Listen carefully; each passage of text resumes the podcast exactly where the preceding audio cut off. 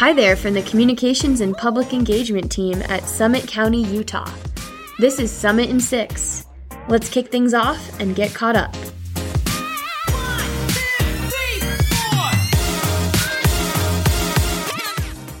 Hey everyone, welcome back to another week of news here on Summit in 6 and happy 2024.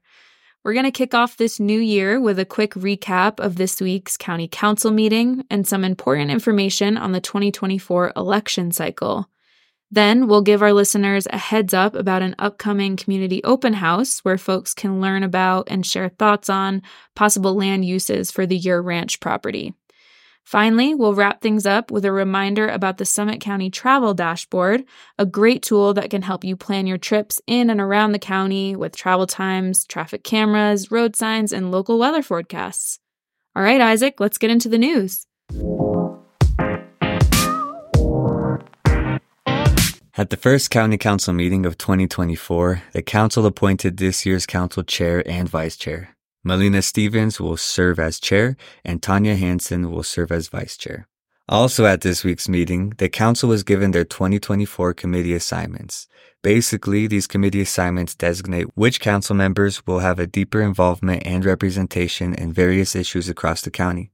For example, Tonja and Chris will serve as open space liaisons throughout the year, and Malena will act as the Early Childhood Alliance liaison, and so on. For a full list of committee assignments, visit summitcounty.info slash committees. Up next, we wanted to take a moment to remind our listeners about some important things they'll want to know now for the 2024 election cycle. First, if you're planning to file to run for office in 2024, you have to do so before January 8th. So that's this coming Monday. For a full list of the offices to be filled at the regular general election, you can visit summitcounty.info slash notice of election. In the past, this filing period has actually been in March. Anyone who is currently in office is likely already aware of this change, but again, anyone thinking about filing may not be aware, and that deadline is coming up.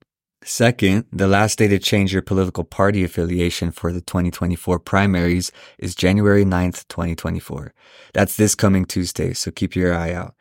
Next, to register, view, or update your voter registration, go to www.vote.utah.gov. You might need to do this if you've moved recently, aren't yet registered to vote, or want to vote in the 2024 primary for the Republican, Libertarian, or Constitution parties and are not yet registered with one of those parties. Finally, if you'd like to receive a Democratic ballot and are not a registered Democrat, you need to update your registration again at vote.utah.gov, requesting one, or request one in writing. If you have any questions about the 2024 election cycle, please contact the Summit County Clerk's Office at elections at summitcounty.org or at 435 336 3040. In March 2023, Summit County entered into an option agreement with the Ure family to acquire their approximately 834 acre farm in the Kamas Valley. To fund the purchase, Summit County will combine 2021 GO bond or open space funds with funds from Summit Land Conservancy, limited development opportunities, state and federal grants, and other open space partners. A community open house will be held on January 22nd from 6 p.m. to 8 p.m. at the Kamas Services Building located at 110 North Main Street in Kamas to learn about and contribute ideas and feedback on possible land use. Childcare and light dinner will be provided at the open house. All are welcome to attend. While no decisions have been finalized for the entirety of the property use yet, the county is committed to preserving the majority of the wet meadows as protected agriculture and open space.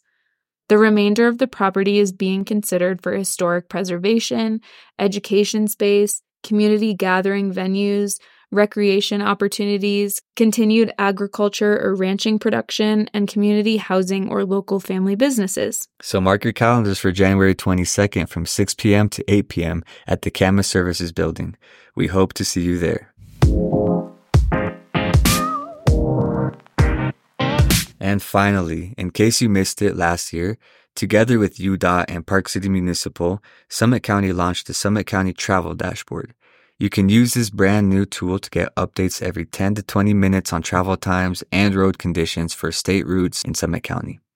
It's a really great way to help ensure a safe trip, especially with the increased traffic ski season and Sundance will continue to bring over the next couple months. You can visit summitcounty.udot.utah.gov to check it out.